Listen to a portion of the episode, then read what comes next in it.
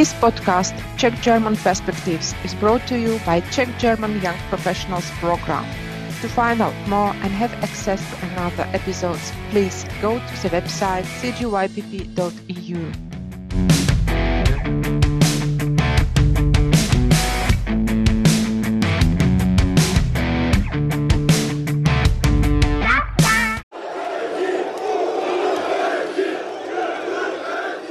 сказал все, можете кричать, уходи.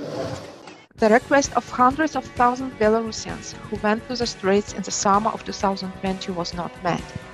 Alexander Lukashenko did not go away. Backed by Russia, he managed to stay in power and suppress the protests against the flawed presidential elections and persecution of his political opponents. Ten people died or were killed in the connection with the protests. Thousands were imprisoned and put on a terrorist list. Thousands left the country.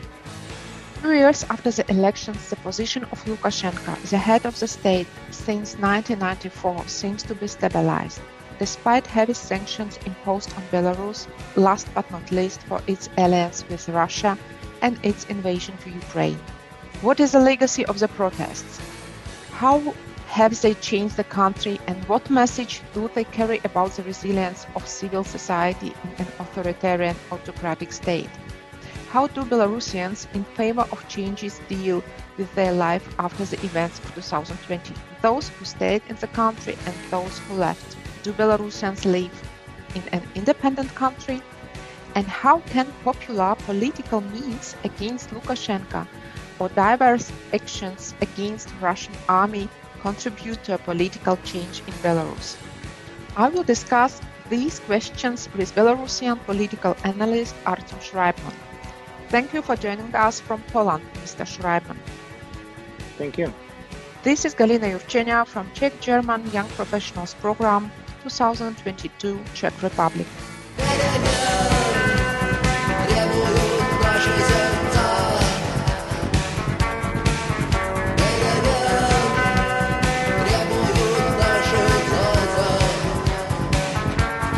Mr. Schreibman, we have just heard an excerpt from the song Peremen Changes by Soviet songwriter Viktor Tsoi. This song became one of the symbols of the request of masses for changes in Belarus. Are the ideas of summer 2020 in the country defeated, with thousands of Belarusians in exile, with many citizens persecuted in the country? Did the regime of Alexander Lukashenko win the contest for political power in Belarus? Well, t- technically speaking, it did win uh, the contest for political power, as you put it. It doesn't mean, though, that the movement itself has um, vanished to exist. What we've seen, for example, on February 27th, where there was a referendum in Belarus and the war w- between Russia and Ukraine just started three days ago, and Russia attacked Ukraine from the Belarusian territory as well. You've seen some very sudden, spontaneous spike of protests within the country, within Belarus. Uh, nobody expected them to be this uh, sort of widespread uh, because dozens of towns and cities saw people arrested. Uh, we don't have even the proper video and photos from this protest because many of the independent media, if not all of them, were shut down. But uh, the number of people who were detained is about one thousand on one day. And it shows you that the protest moods are still there in the society and they have not been you know dismantled or or nullified by the wave of repressions that followed 2020 at the same time uh, politically of course lukashenko's regime has prevailed it is obvious and the international support from russia that it get was all, that it got was also instrumental in terms of uh, solidifying consolidating the regime against the uh, decentralized and rather peaceful uh, protest. At the same time, historically, we, need, we know many examples of revolutions that came into waves. It's like the Polish Revolution of uh, 1980s, with the first uprising of Solidarność in early 80s, and then the martial law being introduced, and then another wave in the late 80s. And the same happened with Russian history, where there was a first not so successful revolution in 1905, and then several years of reforms and crackdowns, and then another uh, round of revolution. So uh, it may well turn out that the Belarusian events of 2020 were, were just the first set, just the first time uh, in this long match, and it did not leave the feeling of the ended story. Thank you for such a detailed answer. Let's move to another question. The unprecedented wave of long term peaceful mass protests in 2020 surprised not only the regime but many political experts as well. Where did the energy of the protests come from compared to the previous protests in 2006 and 2010? Well, the energy came from the uh, combination of several factors. It's never it's never one cause that causes such things. It's it's usually a combination. One part of it was several years of relatively soft uh, domestic pol- policies of the regime. So the repressions were not that high. Uh, the civil society was able to develop to, to mushroom uh, within the uh, Belarusian borders. Uh, and um, you've seen uh, actually quite um, quite an impressive development of Belarusian independent media, and all of this gave people a sense that the protests are not actually something that is very severely punishable. So it, it, it lifted the unwritten taboo from this uh, subject. Then there was a COVID pandemic that just started in 2020, and Belarusian authorities mishandled it uh, horribly, especially in terms of their communication. Uh, Lukashenko downplayed the dangers of the virus, and he did not seem serious about supporting Belarusian society and Belarusian economy. Then there was a very an array of very inspiring candidates during the elections. Uh, Mr. Babaryka, Mr. Tsepkalo, Mr. Tikhanovsky, then wives of these two gentlemen, and the campaign manager of the third one. Um, all of this sort of it, attracted way more people, new people into politics. However, what was the most important trigger of the protest? It was the violence, the violence uh, that with which regime has has met the first wave and the repressions that followed the first post-electoral protest, the tortures in the prison uh, detention centers, uh, have, have become moment of no return for many Belarusians.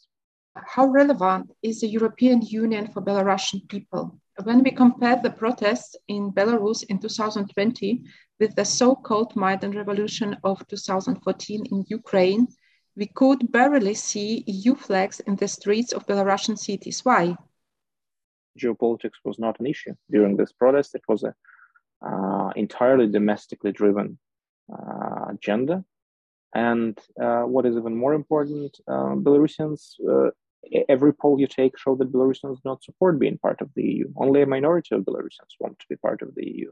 Uh, even if, in terms of the values, Belarusian protests of 2020 can be called a pro-democratic and therefore being for European values like rule of law, free elections, and so on and so forth. Uh, the geopolitical alignment is a different thing, and Belarusians here favor far more neutral, non-aligned options than to be part of any any kind of bloc.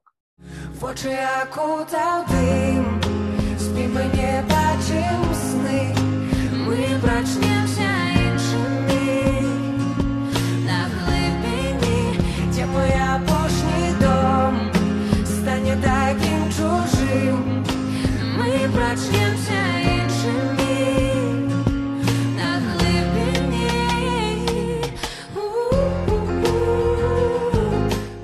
popular music band Naviband published a song called In Inshimi just before the elections in 2020, where they sing We Will Wake Up Different.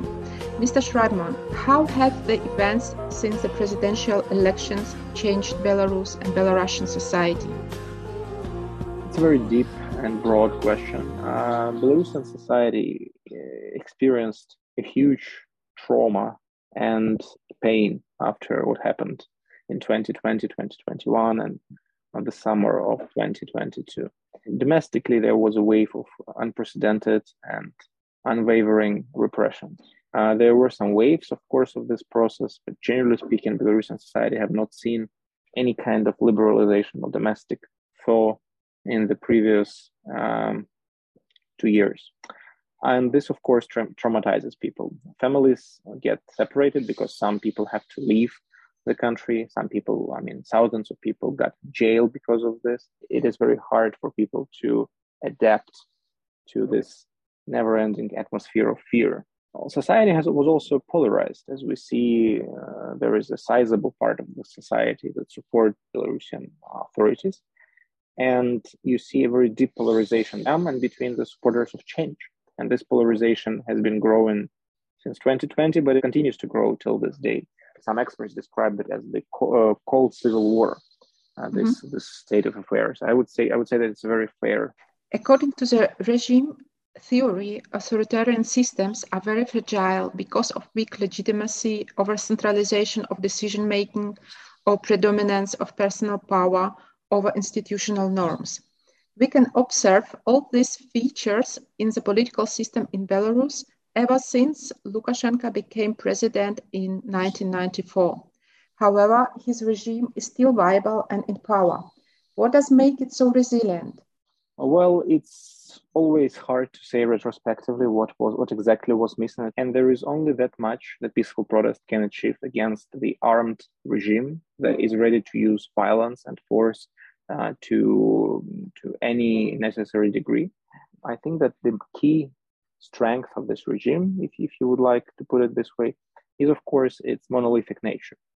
For every separate official, bureaucrat, general in the system, it was always far more risky to think about defections and departure and resignations than to just keep on working and doing their job.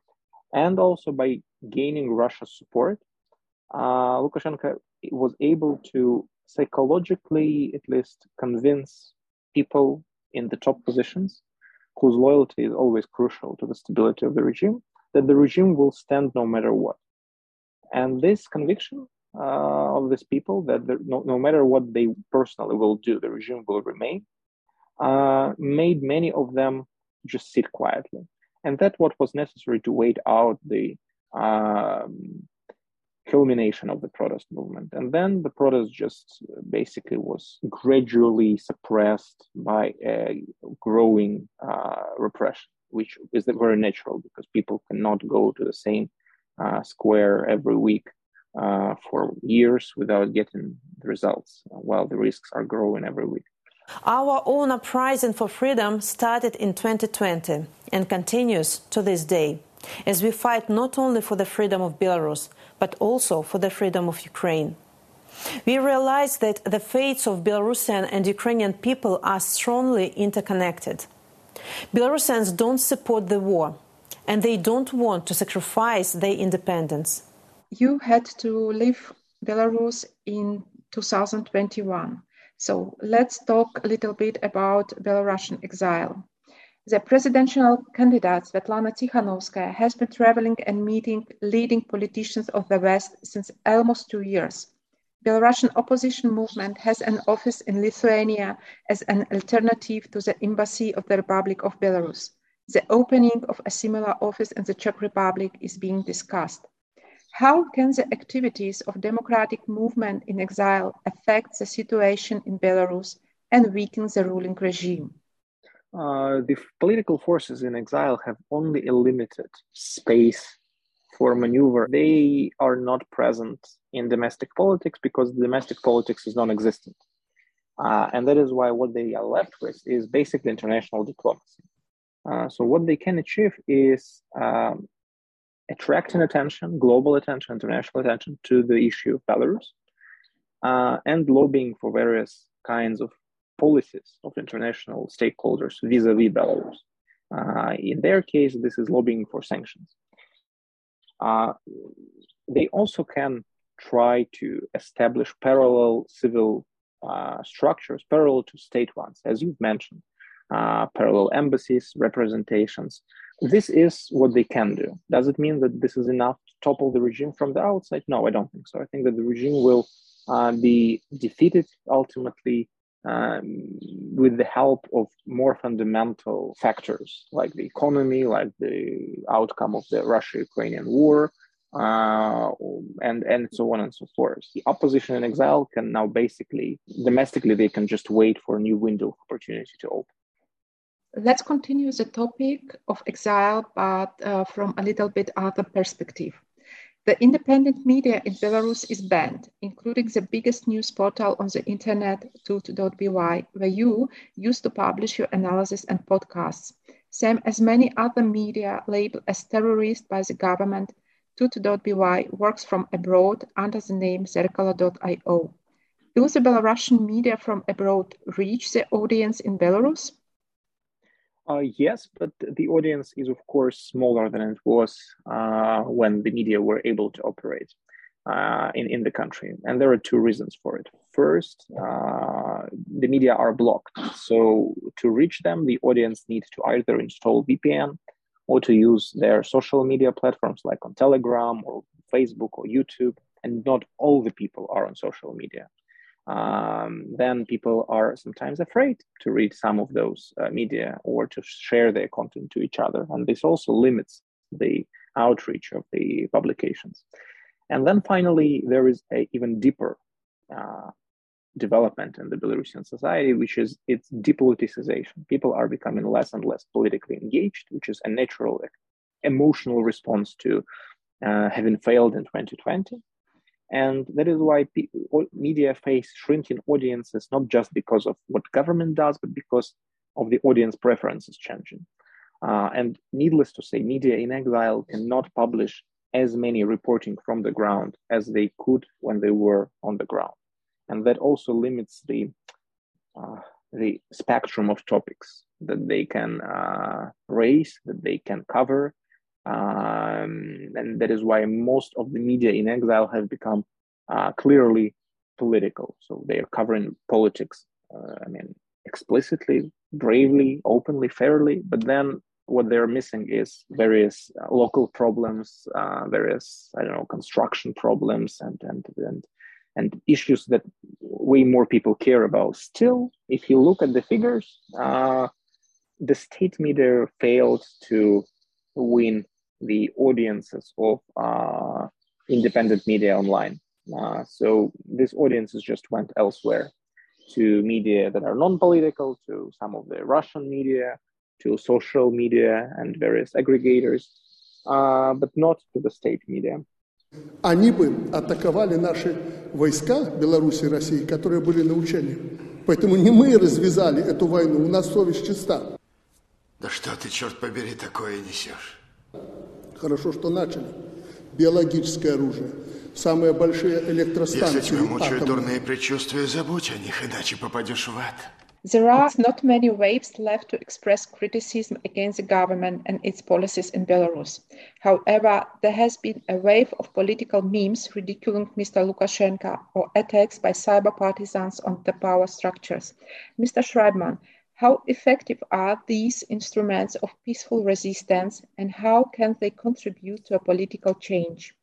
They keep Belarusian regime on alert. Uh, mm-hmm. Belarusian authorities cannot uh, sort of breathe easy and cannot do business as usual with uh, the international community and also domestically. So they are constantly worried about a new potential spike of protests. Of repression, the government creates way more enemies for itself uh, for the future. Um, I think that's pretty much it. To displace such a uh, consolidated authoritarian regime, uh, you would need much more than this online guerrilla warfare.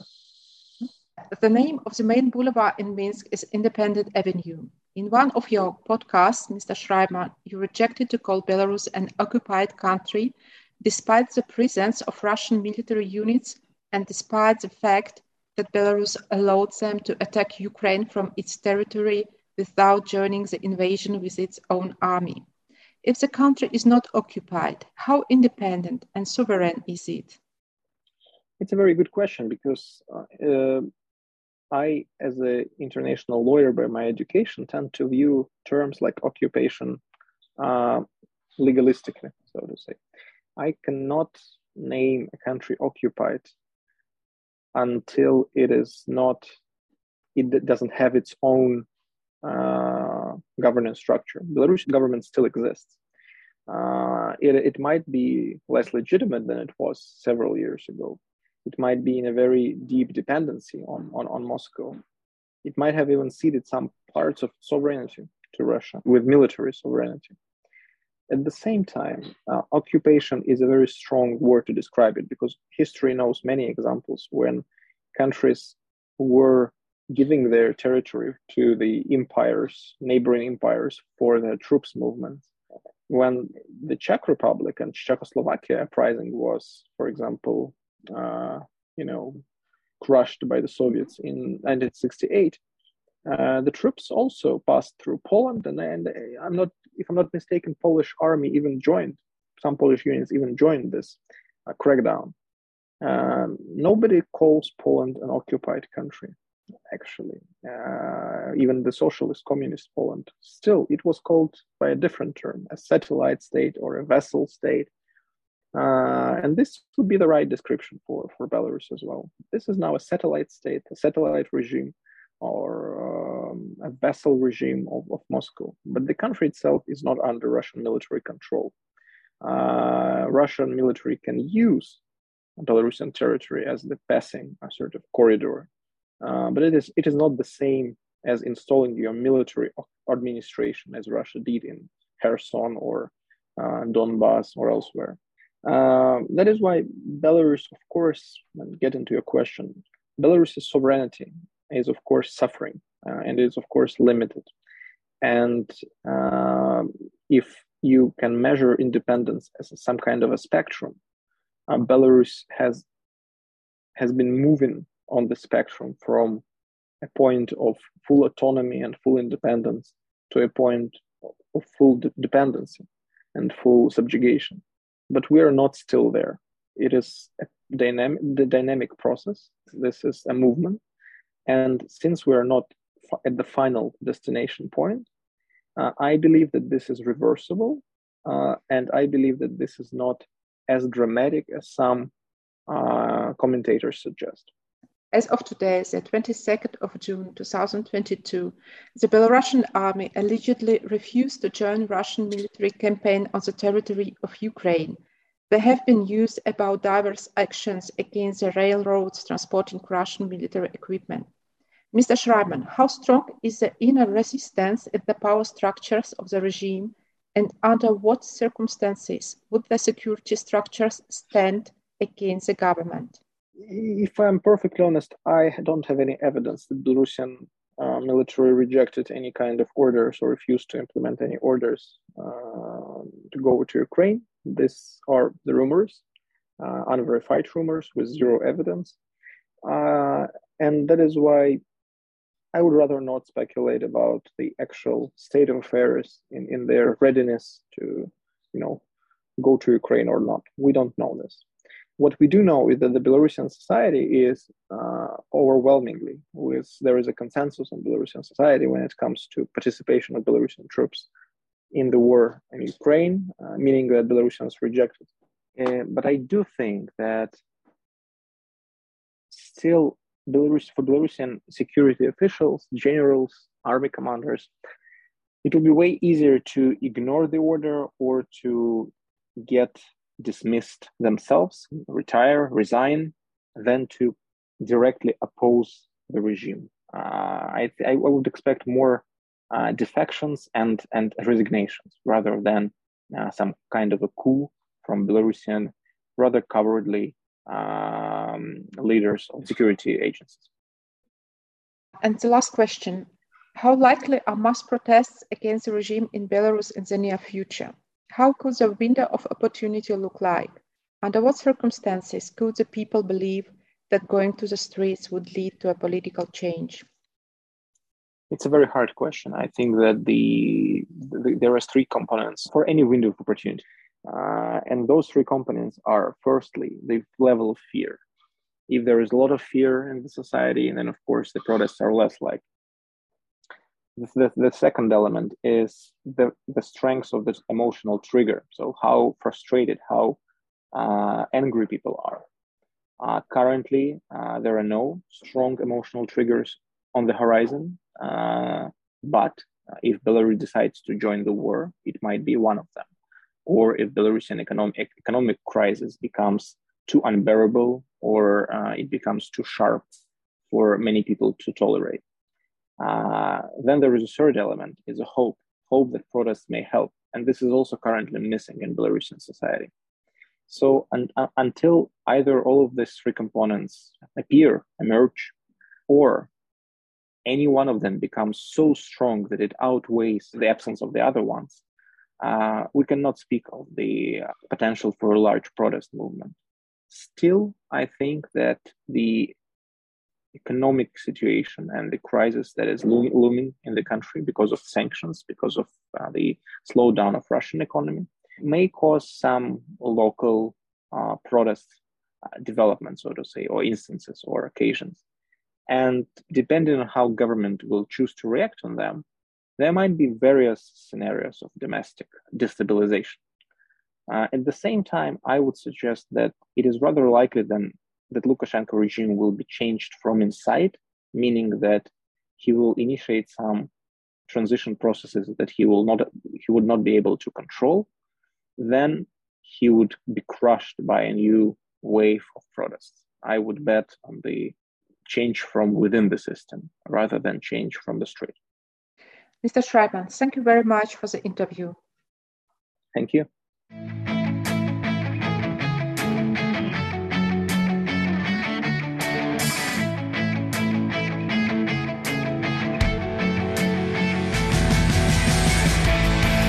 This podcast, Czech German Perspectives, is brought to you by Czech German Young Professionals Program.